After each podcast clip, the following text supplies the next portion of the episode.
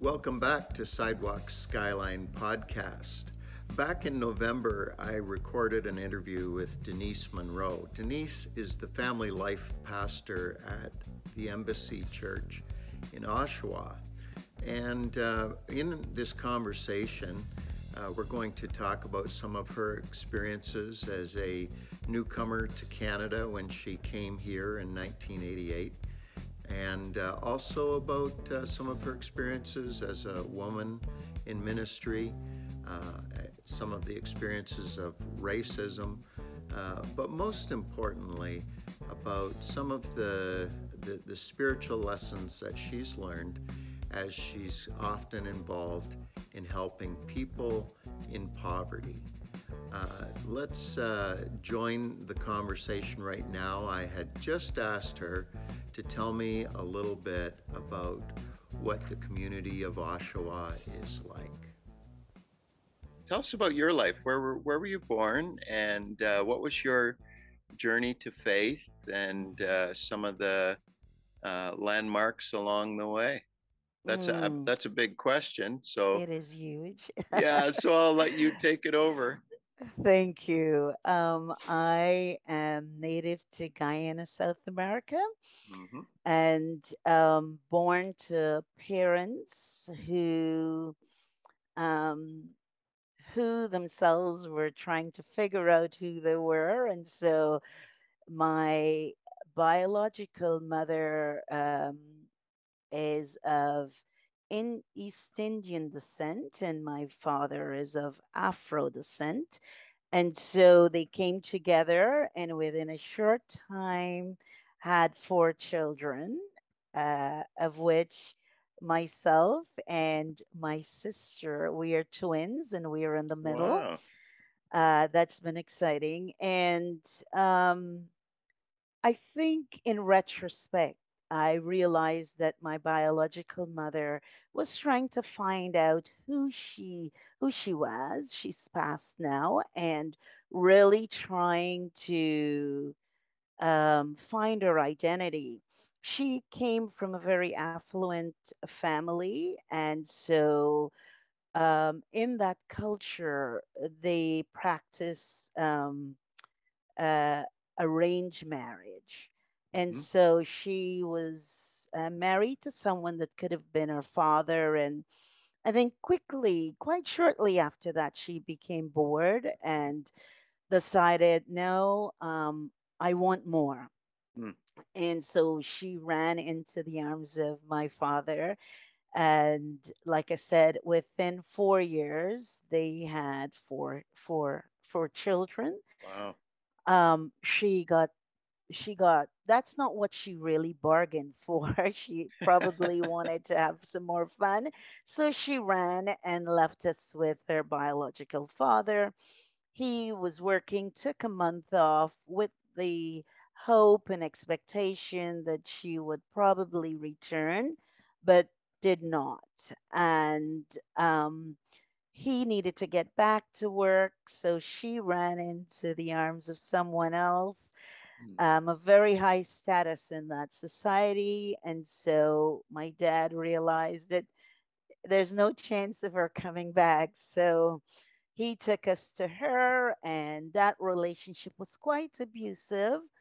And um, my uh, my biological mother said, you know, she can't handle this anymore. She's going to com- she's going to poison us and commit suicide and um, just really seen the hand of God in all of Mm. that, where she was only allowed to have one friend and she told the friend that she couldn't handle this relationship anymore and she's just going to escape by uh, committing suicide and take us with her.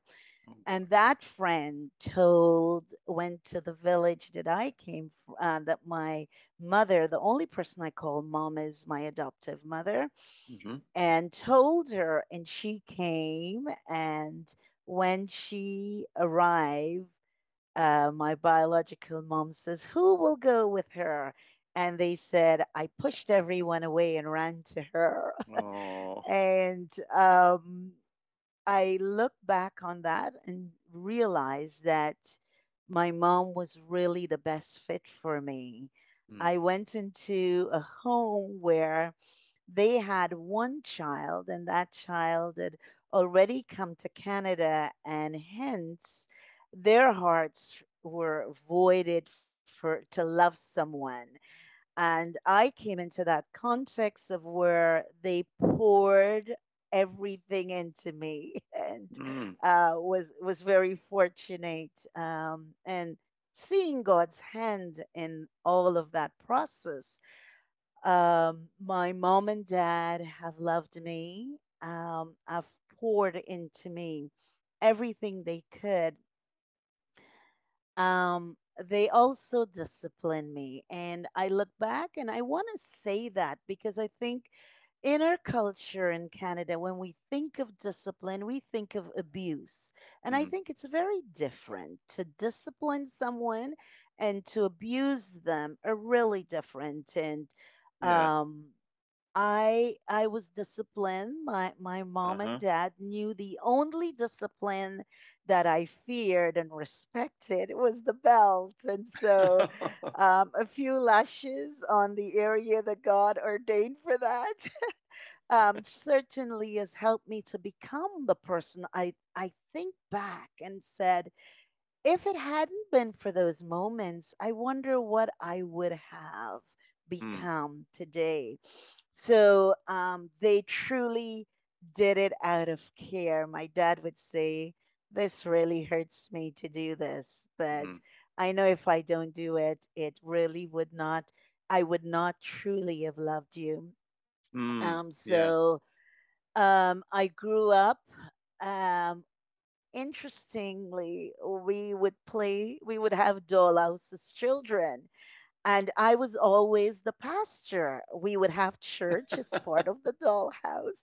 And I would always be preaching. I don't know what I preach, what I said, but imitating, um, you know, what I've learned and what I've seen. Uh, my my parents weren't particularly uh, Christians. They were nominal churchgoers. Mm-hmm. And so we went to church um, specifically at Christmas, Easter, and a few other times. And so um, I became a, a believer in Christ. I like to say 15 going on to 16. And I Mm-hmm. think they were, that was a crucial time in my life. Like I came from, from a home that gave me everything anyone would needed and always had to share. And, and, and I even see who I am today um, as a child, I love to share. I would always want to give to the neighbors and to, to people who could not afford. Yeah. So Um, your your adoptive uh, parents, uh, that this was in Guyana, yes. and uh, whatever became of uh, your twin and and uh, your other two siblings, and and uh, did did your mom uh, end her own life, or did she live out her life? Oh, uh, uh, so the other uh, three of my siblings, the fortunate blessing that came out out of this is that we all were um, are adopted to Mm-hmm. one family, different members. Mm-hmm. My mom and my twin sister's mom, adoptive mom, are aunt and niece, and two other cousins adopted my other sisters.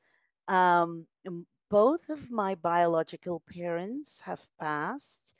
My biological mom and I have had some rough moments. Um, um, one incident in particular that I will share was I was I came from a home where my adoptive parents never said anything negative about my uh, uh, biological parents Mm-hmm. and I thought that growing up like that was incredible because there were things, no one is perfect, and there are things that they could have said that could cause me not to like my biological yes, Right. my biological parents, but they really refrain from that. I remember as a child how my mother told me that I am adopted.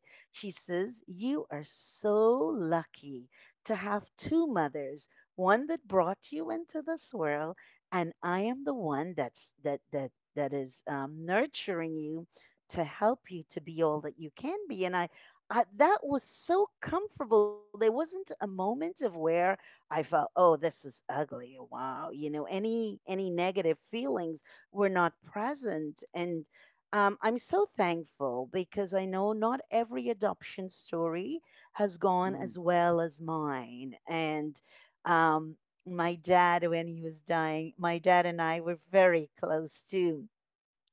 And when he was dying, he said to me, I I love the dust you walk on, Denise. Oh. And that was not the first time I heard my dad express how much he loved me um, one other memory I want to share about my dad was that when I was a child, my dad would allow me to sit and um, sit on his lap, and I love leaning my ear against his chest and hear the reverberation. What you need to know is that my dad wasn't much of a talker, but I'd say, Dad, Dad, talk, talk. I want to hear you. And he would talk. I don't remember anything that he would say, but he knew why I wanted him to talk. It was so soothing. And my dad taught me what a healthy hug hug is. Mhm. And if anybody would hug me and it felt uncomfortable, I would never hug that person again Mm. Because I'm like, it needs to feel like my dad. And I think that has really protected me as I became a teenager and as Mhm. I become an adult. It was really incredible. So I'm so thankful for that journey and um, faith going back to how i i met jesus my my twin sister's mom this is her um, adoptive mom came to guyana and started a church and um, at that point i remember just crying like I, as a teenager, I had everything I needed, but there was just this hollowness inside. When Mhm. I was about nine, ten years old, I remember thinking, is this what life is? I go to sleep, I wake up, I get ready for the day. I have breakfast. I go to school. I come back. I have lunch. I go back to school. I come back. I have dinner. I play. I go to bed. And that cycle truly, truly startled me because Mm. I could not understand is this all to life? And it's just like my heart longed for something more. Now, as an adult, I realize it was the Lord was reaching out to me, and I'm feeling the emptiness of life. Even though you can have all the necessities in place, it truly doesn't meet that need that we are born with, that void to truly have God seated on the heart throne of our lives. And uh, when my when my sister's mom came, she started a church with the Assemblies of God back in Guyana. Mhm. I became a believer and I did everything possible that you can imagine. I was so on fire for the Lord. Everyone I met, I told them about Jesus. I gave them a track. I invited them to church and for several villages in my community, uh, um, attached to my community. I went to their door, knocking on their door, talking with them, praying with them. Some were Hindus, some were Muslims, some were people who were nominal Christians, some were Christians, encouraging them and challenging them to serve the Lord. And I did that right Wow. until I came to Canada. It sounds to me like uh, God's calling in your life and uh, what He was preparing you for in life uh, actually started right right from the the, the youngest age as a child. Mhm, He was he was wiring you, and even that nine or ten year old mhm, girl questioning, is this all there is to life? You know, mhm, if if a, a small child uh, were to say that to us, we'd think, "Oh wow, mm-hmm. that's, that's you're you're kind of deep, aren't you?" But but God was uh, giving you a sense of your own uniqueness. That You were not the same as everybody else, and, and that there was something going to take shape, right? Yes.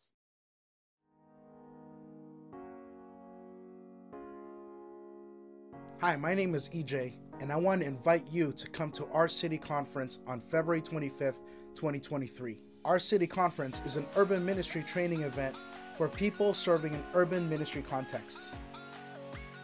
Our cities matter. Our city matters. In the 2021 census, it said that 73.7% of Canada's population live in urban centers. We are intentionally designing this event to help give urban ministry practitioners better tools on how they can serve their community better. We are praying that this event will not only encourage you and help you to serve your community better.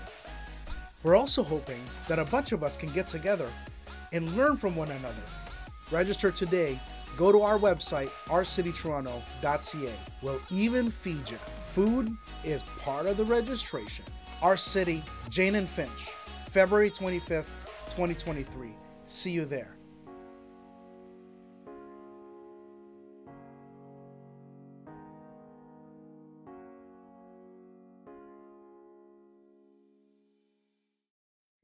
Let's uh, fast forward the story to um, uh, coming to Canada. What age? And uh, mm-hmm. and uh, I I believe you have have a family of your own.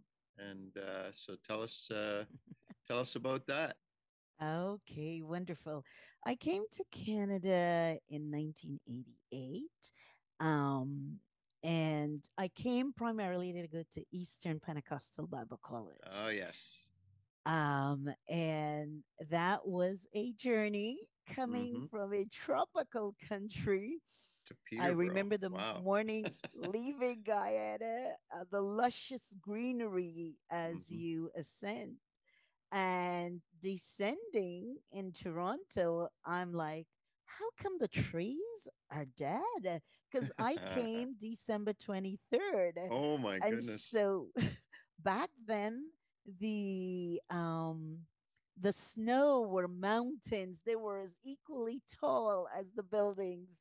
And so I'm like, this is weird. So I touched down and in my summer outfit, oh, everything oh is oh not right. But fortunately, my twin sister and her parents met me at the airport with with a heavy coat and boots and I'm like, this is very heavy, very. uh, but I quickly had to adjust. Um, started as a midtermer at EPBC. Um, the first day arriving on campus, it was a sheet of ice. I've never walked, had many falls, but I got up and keep going. And so um, it was a journey. And, you know, looking back and to see the deposits of my parents, the confidence that they had encouraged and nurtured came into it. Here I am at a school. Um, I had more of an accent than I do now. And so even communication was different. Mm-hmm. Um, food was so different. I come mm-hmm. from a very spicy culture. You're right. Um, right. In terms of it, the tastes. um, and here I am, a lot of bland food. But you know what I love? The body of Christ is the same wherever you go. Mm-hmm. There may be cultural differences and nuances, but the core, we are the same. I quickly became, I found a family at um, EPBC and yeah. um, got um, it, my first semester was a challenge battling the cold. Oh, um, oh, you must have food. wondered if you'd ever be warm again. exactly. and I'm like, why did I come to Canada? Right, right. but as I braved through that first semester and um, really enjoy that, uh, my professors and I were friends. hmm Um, my friends were incredible. I I still have those friends today as we journey through. When hmm I came to Canada, um, I was there for four years, and the miracles that God worked in terms of finances, of helping me to graduate with without being indebted so starting afresh, um, my journey there was really helpful. And now I look back and I'm like, I would do it no other way. Yeah, yeah.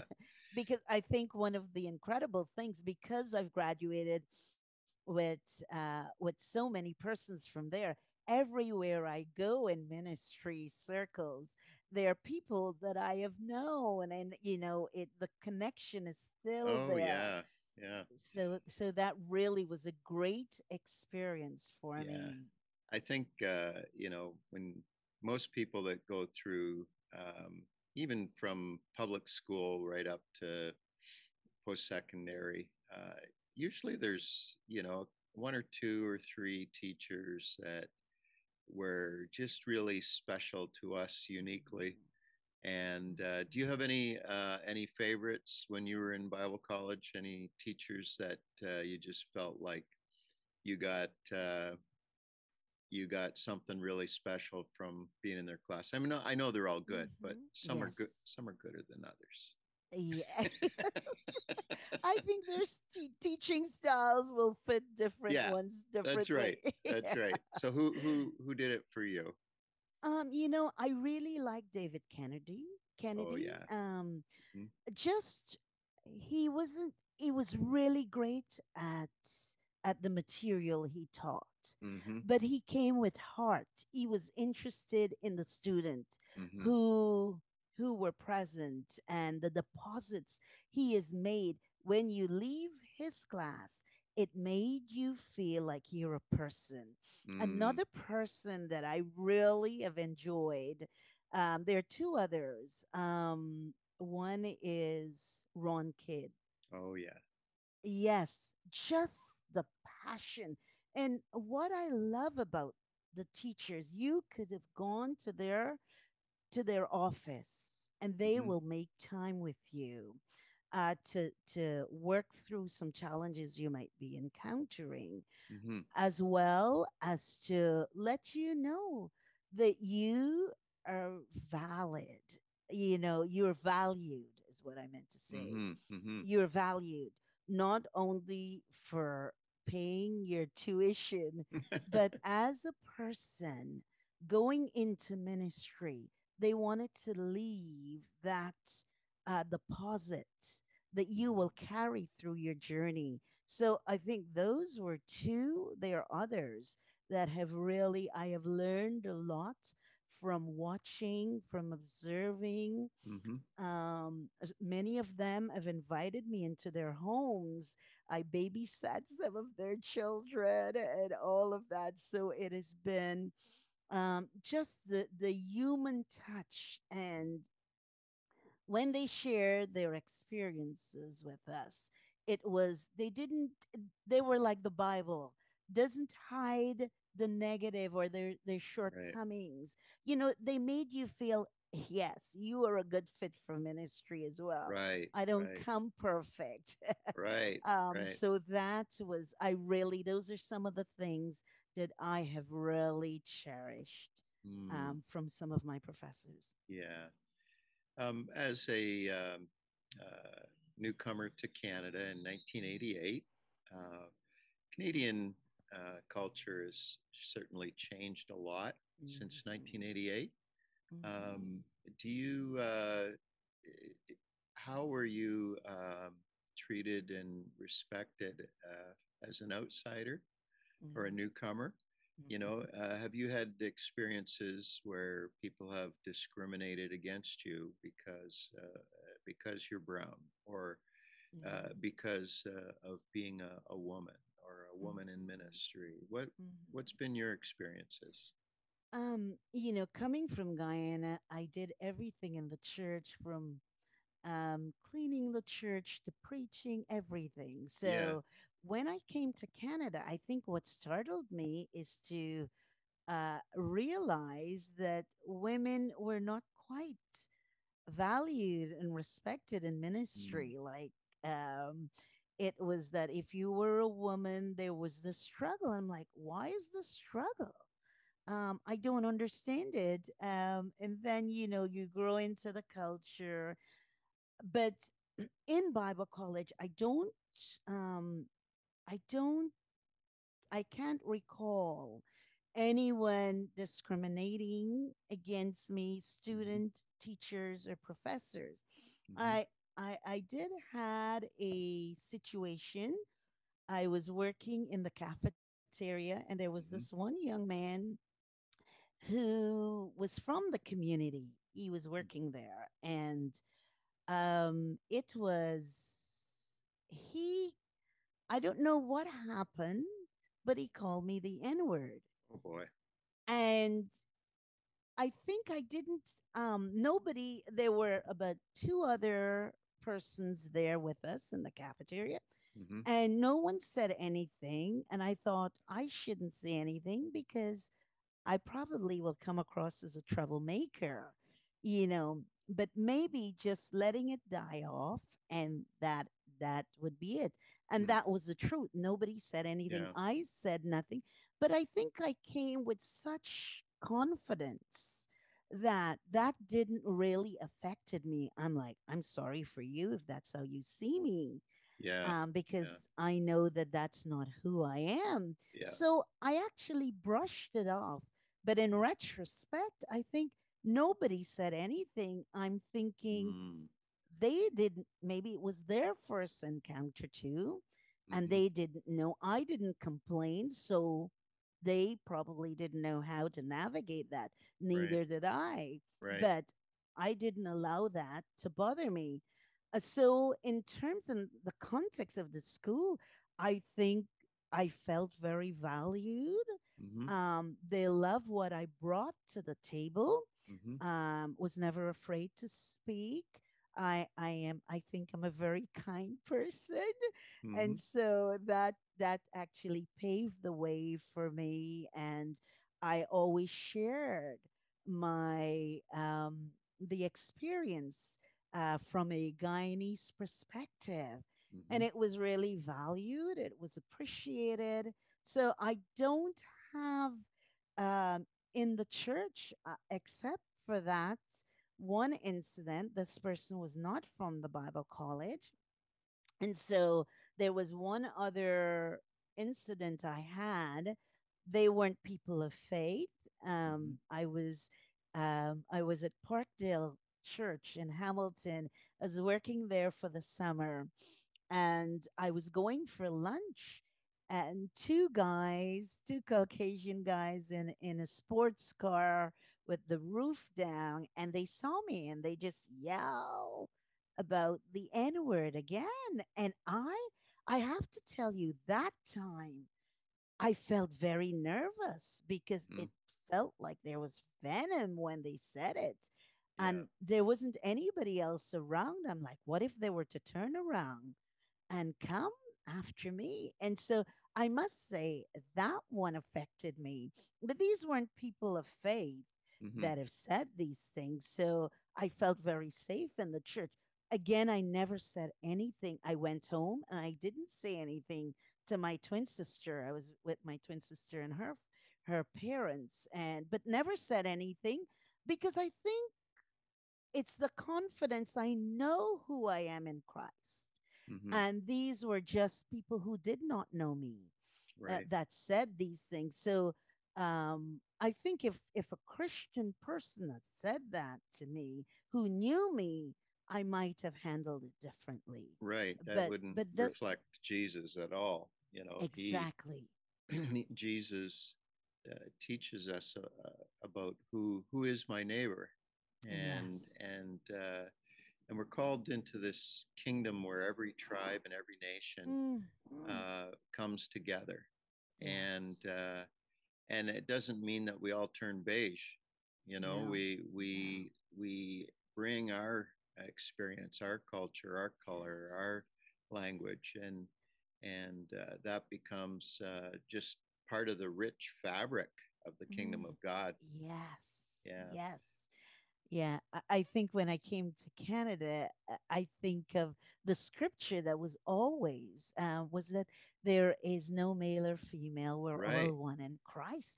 I really embraced that because I was Yeah. experiencing it now in a different setting, a different culture, a different people group. hmm hmm Yeah, Yeah. It's a it's a great thing to know who you are in the Lord, and yes, and uh, um, so um, how did uh, after after Bible college uh, hmm uh, you've uh, had some experiences and now you're at the embassy, embassy church? And yes.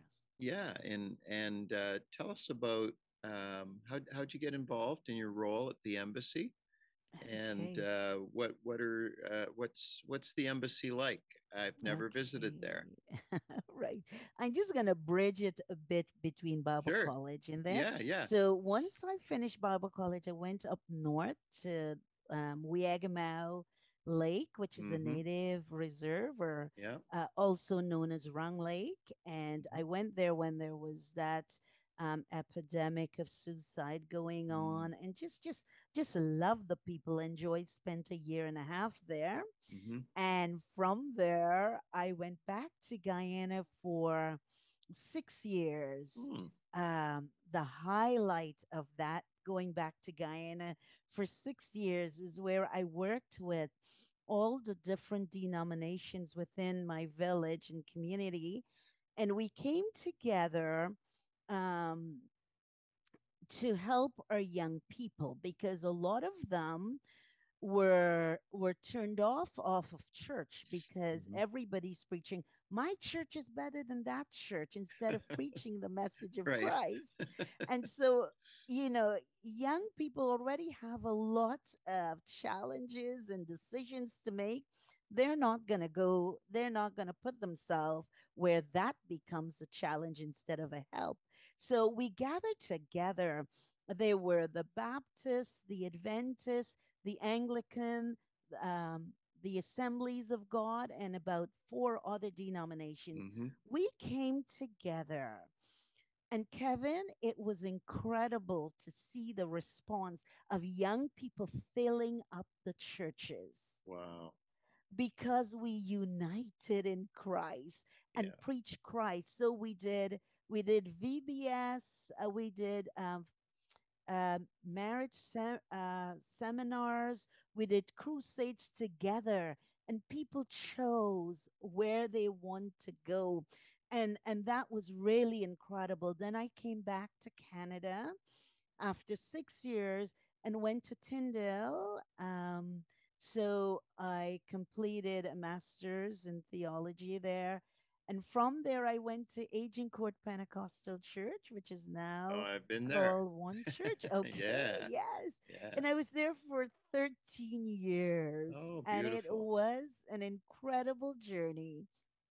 Mm, I come from a small church, so I never ever dreamt that I would be placed in a large church. So when Agincourt came uh, came after me to find out if I would, you know, if I'd like to serve with them, I was like, God, this, you know, I'm such a social person.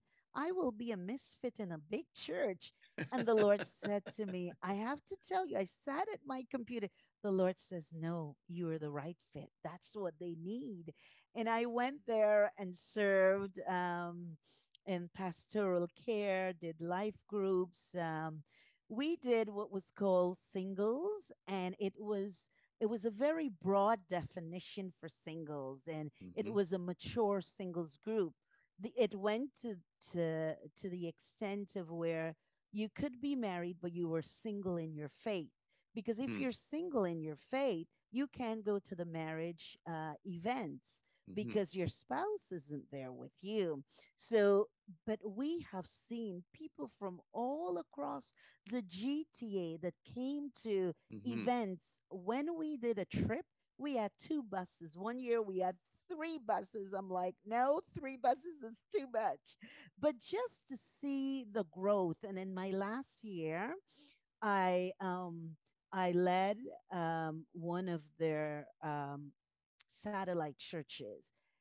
Um, and from there, I felt I was feeling a restlessness for years and the Lord was prepping me for this. And and in uh, January first, twenty seventeen, I submitted my uh, my resignation, and um, I know they weren't ready for that, uh, but we worked through that. And um, J- February first, I was off, and for hmm six months, um, I did not know where I was going, and but I had a peace, hmm and God took care of me uh, during those six months. And one day, uh, during the spring, I was helping someone to mow their lawn. Their husband had cancer and he hmm actually eventually passed away. And so I went and helped them to mow their lawn. And I realized I missed a call. And uh, when I got home, and so I thought, I don't know that number. During uh, during the evening time, I called the number and it says uh, the Embassy Church. I'm like, I don't even know the Embassy Church. But I said, Lord, if if it's really meant for me, they'll call me back. So two days later, I got a call. I saw the number and I answered, and it was Pastor um, Pastor Doug Schneider. hmm Um, interviewed me, and he says, "We don't have a pool of people." So, do you want this job? And I said, Yes, I wanted it. Um, and I started there August 1st. I th- yeah, August 1st, hmm 2017. hmm Unfortunately, Pastor Doug has passed away since Yeah. since then, unfortunately. Yeah. Uh, he has been there like for 40 years. Wow. Um, to the day of his burial, it was 40 days, he, uh, 40 years he had completed. Um, had was diagnosed suddenly um, hmm uh, with a brain tumor, hmm and uh, within the year he passed away, and that mm was very difficult for um, our church. But you know, God, I am amazed in a retrospect. You see the hand of God hmm um, Pastor Doug brought Pastor Leon Van Weerden hmm from the Netherlands, and he was there for for five years. And um, the transition was cushioned because he was there for a while, so the familiarity. hmm And so when in our grief, we did not have to get used to someone else. Um, so the consistency, the continuity of that journey really cushion us as we um, as we continue to grieve and process that. Right. Right. So, uh, Pastor Doug passed, was it uh, in 2022 or 2021 when he passed? It was 2021. He was diagnosed in 2021. Yes, and So he he, he went passed. Yes. quickly after his diagnosis. Yeah. Yes, he did. He Hmm. did. He did. Well, it's uh, it's quite a quite a journey for a church to to hmm lose a pastor that way, or anyway. But Yes. uh, Oh, but yes. it's And interesting because mhm, God God was setting up a team that yeah. would would be there to love and to care and to to to help people as as collectively you're grieving, right? hmm Yeah. Yes. Yes.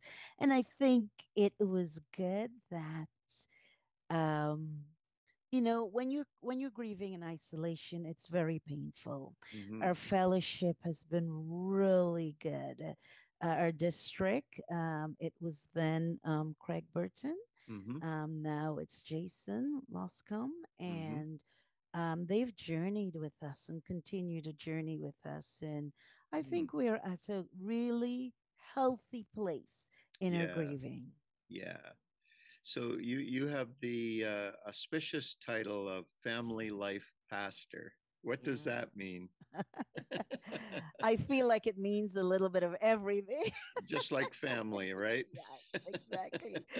Um, but it really, I am so enjoying that role. Uh, um, when I came on my it, they were four quadrant that it was um, uh, that lend itself to that title, and uh, one was life groups. Um, we had a simulation for newcomers, um, pastoral, we call it care, the care side of the church, Mhm. and then the discipleship um, of walking people new to Christ and wanting to belong to belong to the church. Mhm. Those were the four quadrants that that that title.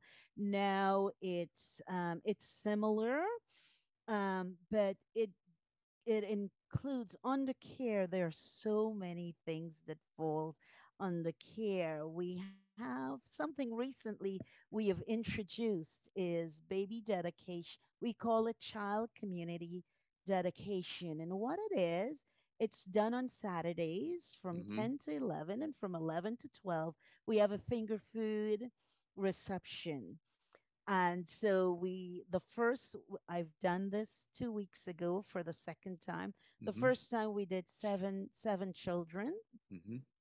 But what we do the Monday leading to the dedication on the Saturday, we do a class, and that class help the parents to be connected and to feel um, that to feel connected for the Saturday. You're Mhm. not coming in and it feels strange for an hour um, and the families are there. So this has been very effective because people we get to know the families Mhm. and um, so many we we have a family we're located in oshawa and this family came from peterborough to have their child dedicated and now they drive down to to oshawa weekly for service and i'm Wow. Lord and it all started with the baby dedication so um it's i do care um, which helps me to connect with the community as well as the needs within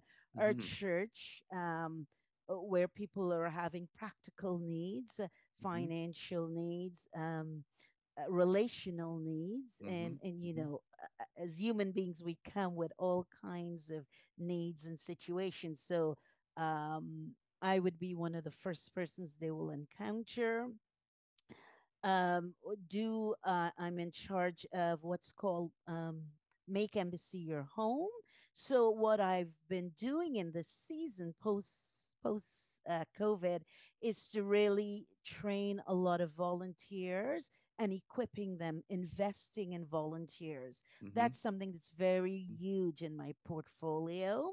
Um, empowering them to serve, uh, replicating myself in so many other persons so that um, there is no one is pointing to me, Mhm. but helping people. Together we serve because the only person that this should be about is Jesus. Right. We are Right. just his hands. And so equipping people to do that. So that's a huge, a huge part of of what I do at the embassy Mhm. church. Mhm. So part of that puts you in touch with uh, people in the community that maybe are looking for help and uh, or people that get referred to you. Uh, how, how much uh, of your time takes you outside of uh, the the church ministry and into uh, community? Oh, Yeah. yeah. Um, it's um it's probably a little challenging for me to gauge Mhm. correctly, but I would say about 30 to 40% because it is um connecting with counselors outside of our church, Mhm. Mhm. um, making referrals to one of the huge need within our nation Yeah. and and particularly in in Ontario is housing Mm. and so this is huge so because sometimes we've had people from within our congregation who who've had to spend some time in shelters Mm-hmm. uh, to because cost of living has escalated um, and their resources have not increased. Right. And so it is trying to help them to bridge that in, in a healthy and in the most effective ways by linking with resources within our community Mhm. and um, somebody somebody's neighbor might come in because of a person who's attending the embassy church Mhm. Uh, because they hear that we're able to help and um, like yesterday i had a call from this lady she says i'm sick i'm i'm i have some disabilities i i, I don't have a car but i have nothing to eat i'm diabetic Mm. and so we had to figure out a way of getting some gift cards to her where she's able to get some stuff. So totally, she doesn't even know where we're located. Um, someone would have given her the number.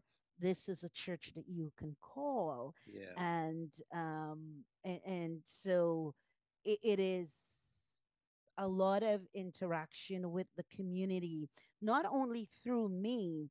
We have an evangelism and missions department Mhm. that we we go into the community do uh, doing street event uh, evangelism we Mhm. support other organizations that are uh, feeding home feeding the homeless and um, we have something that I'm doing this Christmas. It's called Christmas Give, and it's for families uh, that are in need and they receive a turkey, they receive groceries, they receive a gift card. If they have children of a certain age, they will receive a toy. The, uh, and that sort of a thing to help them to celebrate Christmas and Mm. to and and you know it also talks about what the embassy church is all about. We're about community, about people coming in and finding a place to belong. And and inner church is reflected the diversity that exists within um, our city of Mhm. Oshawa. Uh, so it is a place that you can belong and a safe place to encounter God through encountering persons within our church when you come Yeah. in through the worship, through the word. So everything is focused on an encountering God through these avenues and Mhm. through through those who are gathered to worship the Lord. So uh, we've had people who've just saw the church and just walked in and want to be a part of it. So um, our presence in our community is very important, very, very valuable uh, one of our missions pastor has been able to connect with some of the homes and the senior homes in Oshawa, and Mhm. now they're allowing us to go in and to do a program for them. So it is reaching, reaching our our city with the love of Jesus, Mm. um, and truly giving them that and uh, that opportunity to encounter His love and His grace. yeah, it seems to me that uh, you know uh, Israel kept falling short, and I think sometimes we as the church can fall short in uh, God's injunctions to care for the widow, care for the orphan, Mhm. uh, care for the stranger in your land, the newcomers, Mhm. and and Mhm. uh, you know um, we uh, um, it's so easy to um, get a, a little bit uh, jaded uh, as a Christ follower towards people in need or people that uh, you know you think, well, why are they in that situation? Why don't they just fill in the blank, right? Mhm. You know, Mhm. but um, what are some of the things that uh, what are some of the the practices of your heart? What are some of the uh, uh, values that you cultivate and some of the wisdom that you're gaining from uh, constantly caring for people in in their need, in their distress. Mhm. Yes. I treat one of the things I have learned is that to treat everyone with value and respect. Everyone. Um, I think it is so challenging for people who are reaching out for help. A lot of them, it's a difficult task for them. It's uncomfortable. It's being vulnerable hmm um, not knowing how you would be received. And so when I think of where they're coming from, if I were that person, how would I have wanted someone to receive me? hmm And so it's part of my philosophy of life. Treat others the way I want to be treated, even if I don't make sense would someone try to understand me and help me to say hmm and express myself the way I need to? And sometimes I I I I always try to disarm people that way and say, look, you take your time, say what you need to say. I will ask for clarity if I need to. But please feel free and say what you need to say the way you know how to. And sometimes people are coming with pain, with hurt. hmm Their previous experience, they might have been hurt and wounded. And so they're coming defensively to you, thinking that maybe you'll do the same thing. So I'm coming, but I'm coming defensively. And I'm saying, Lord, help me to hear what they're not saying. Help me to hear louder than their behavior what the mm. true need is.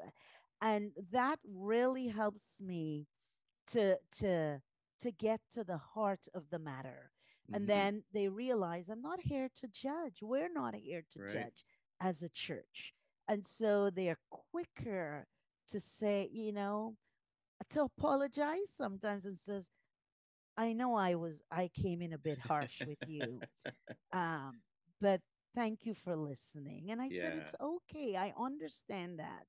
Um, yes, and it's accepted. Your apology is accepted. But yes, I want you to know it. I understand you're coming from a difficult place and it's not easy. hmm So I think just treating others the way I would want to be treated, realizing that people are coming from different worlds. Um, something I see quite often from a particular people group. They will dress very well, but they're very much in need. And if hmm you're to look at their appearance, you're like, why are you coming here? Right. But part of their coping skills and mechanism is to is to look well Right. not to carry my needs. So they may comb their hair nicely, they may dress nicely, but it's their coping mechanism. And so judging, we really need to, to leave judging at the door. Judgment is not for us. So It's the. Lord who does that. And we don't see the, you know, I think of um, uh, John chapter 3, verse 17, that Jesus did not send his son into the world to condemn the world, Right. but through him they might be saved.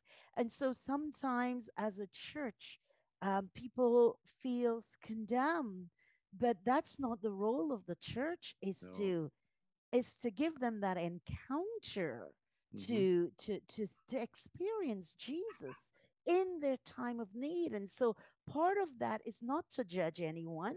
Um, somebody may come looking well, but I need to hear their heart.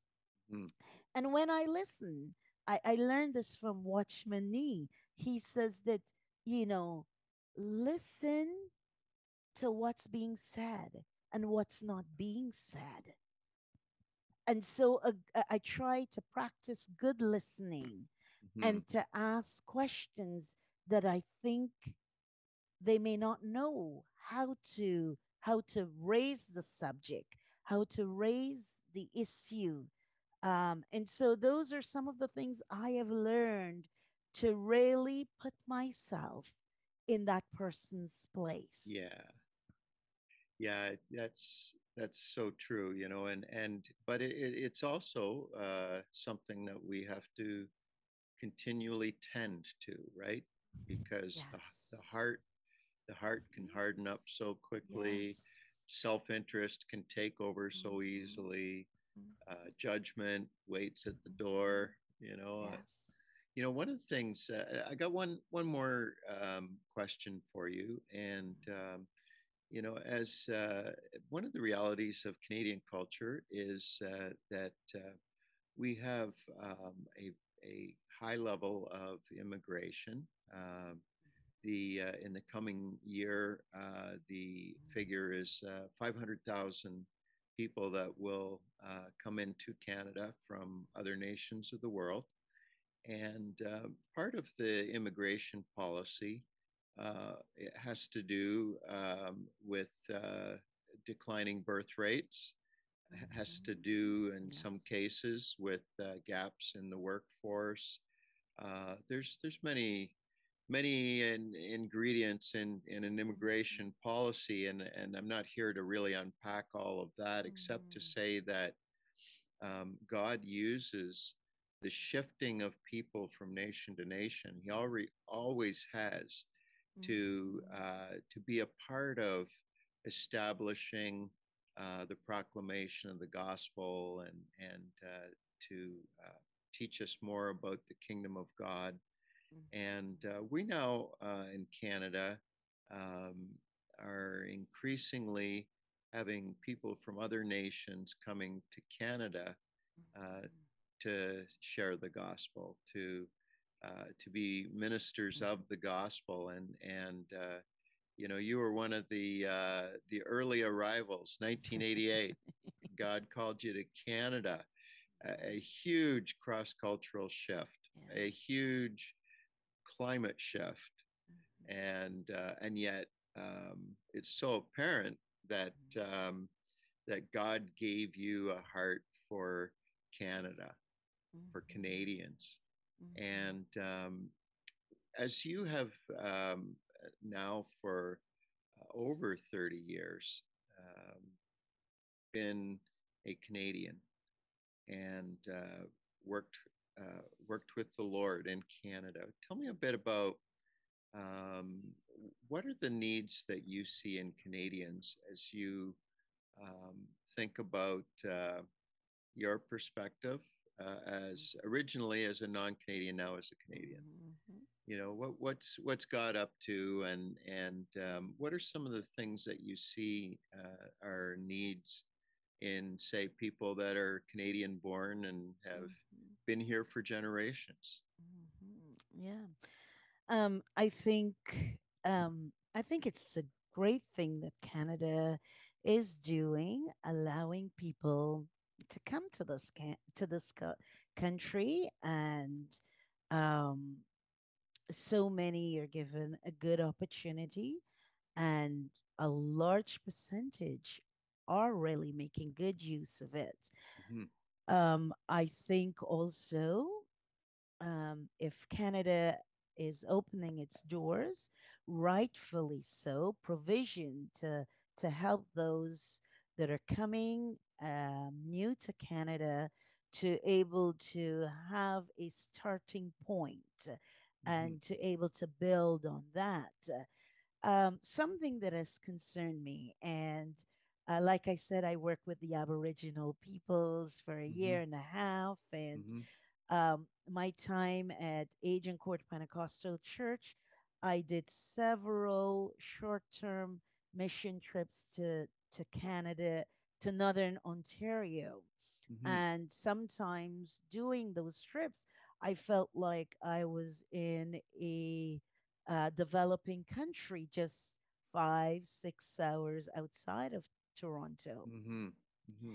um, the luxury and the community we do have in in this part of Ontario, it's not always um, easily accessible.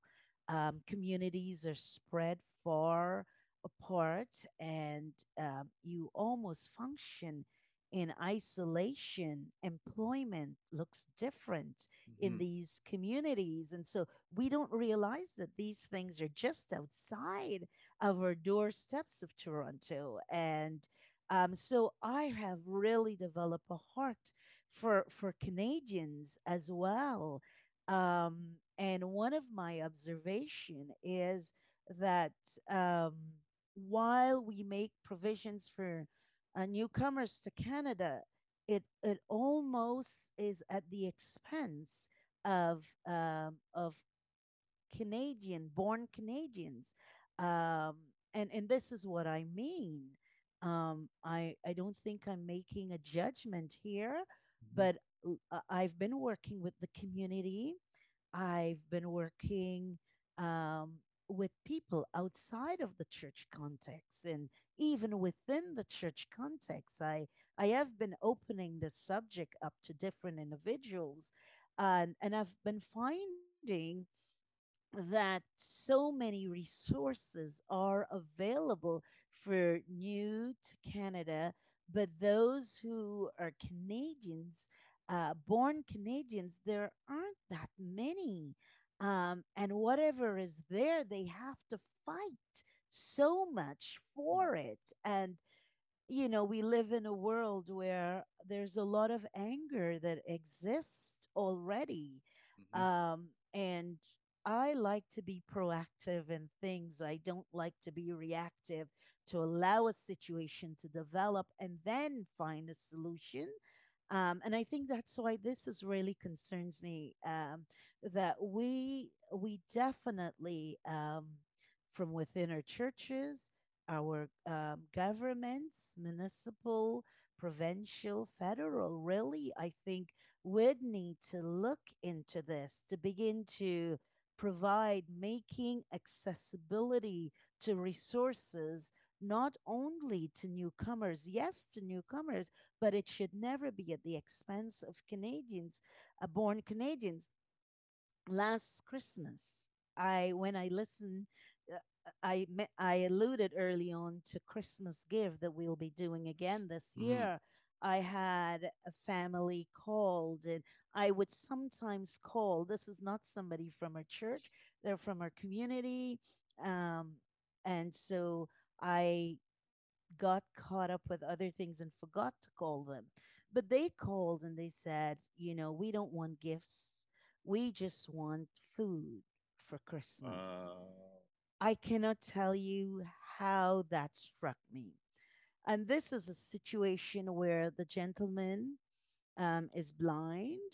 Um, he was living on his own. He had his dog, and he had to put his dog down because he couldn't afford. He had to uh, give up his apartment, move in with his mother, and they don't have anything for Christmas. Um, and these are born Canadians. mm, Uh, That shook my heart. It touched a part that I don't think was touched before. And this is not isolated.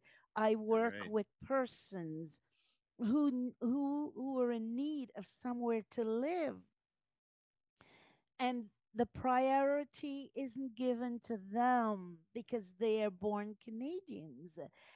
Um, it's given to newcomers to Canada. Um, I think justice needs to happen where Mm, there is accessibility for all is present. Because one day I went out with a couple of persons who were Canadian born, and I said, let me just open this up to hear what um, how they're feeling or is this just something that i'm experiencing? One works with the police and the other is in healthcare and they said it is true.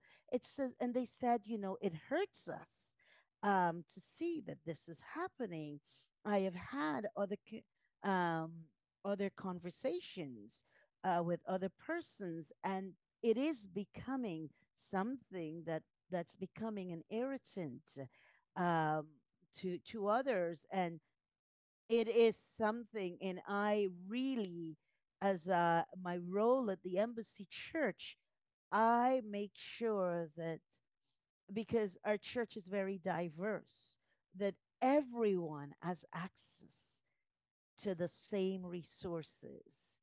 Um, and it doesn't matter if you're new to Canada, we will help you. Mhm.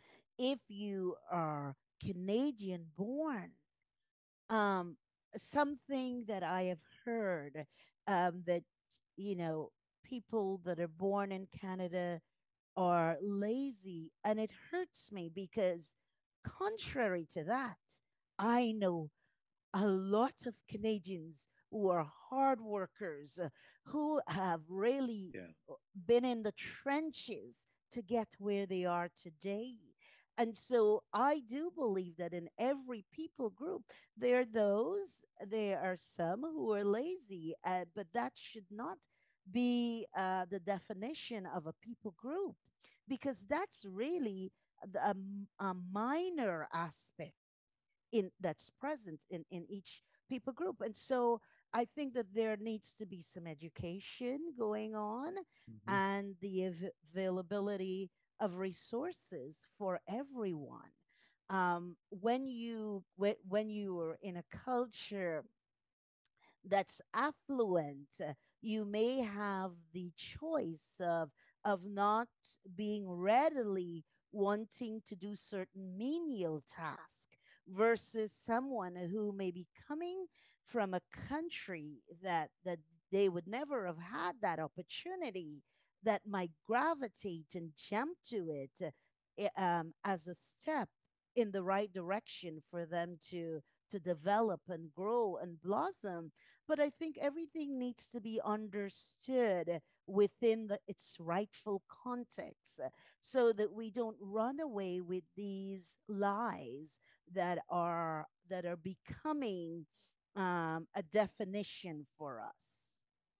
I think I think this is so intriguing because um, you're not a uh, white Canadian-born person saying white Canadians aren't aren't getting treated fairly, you know, and Mhm, yes. uh, and and I think that you know really what uh, what I see and what you're saying is that uh, you know our um, conscience as Christ followers is to have a much more nuanced definition of the people that are in our community and Mhm, and to uh, see them as they are not as yes. others have have said Mhm, well that's what characteristic of that mhm, group.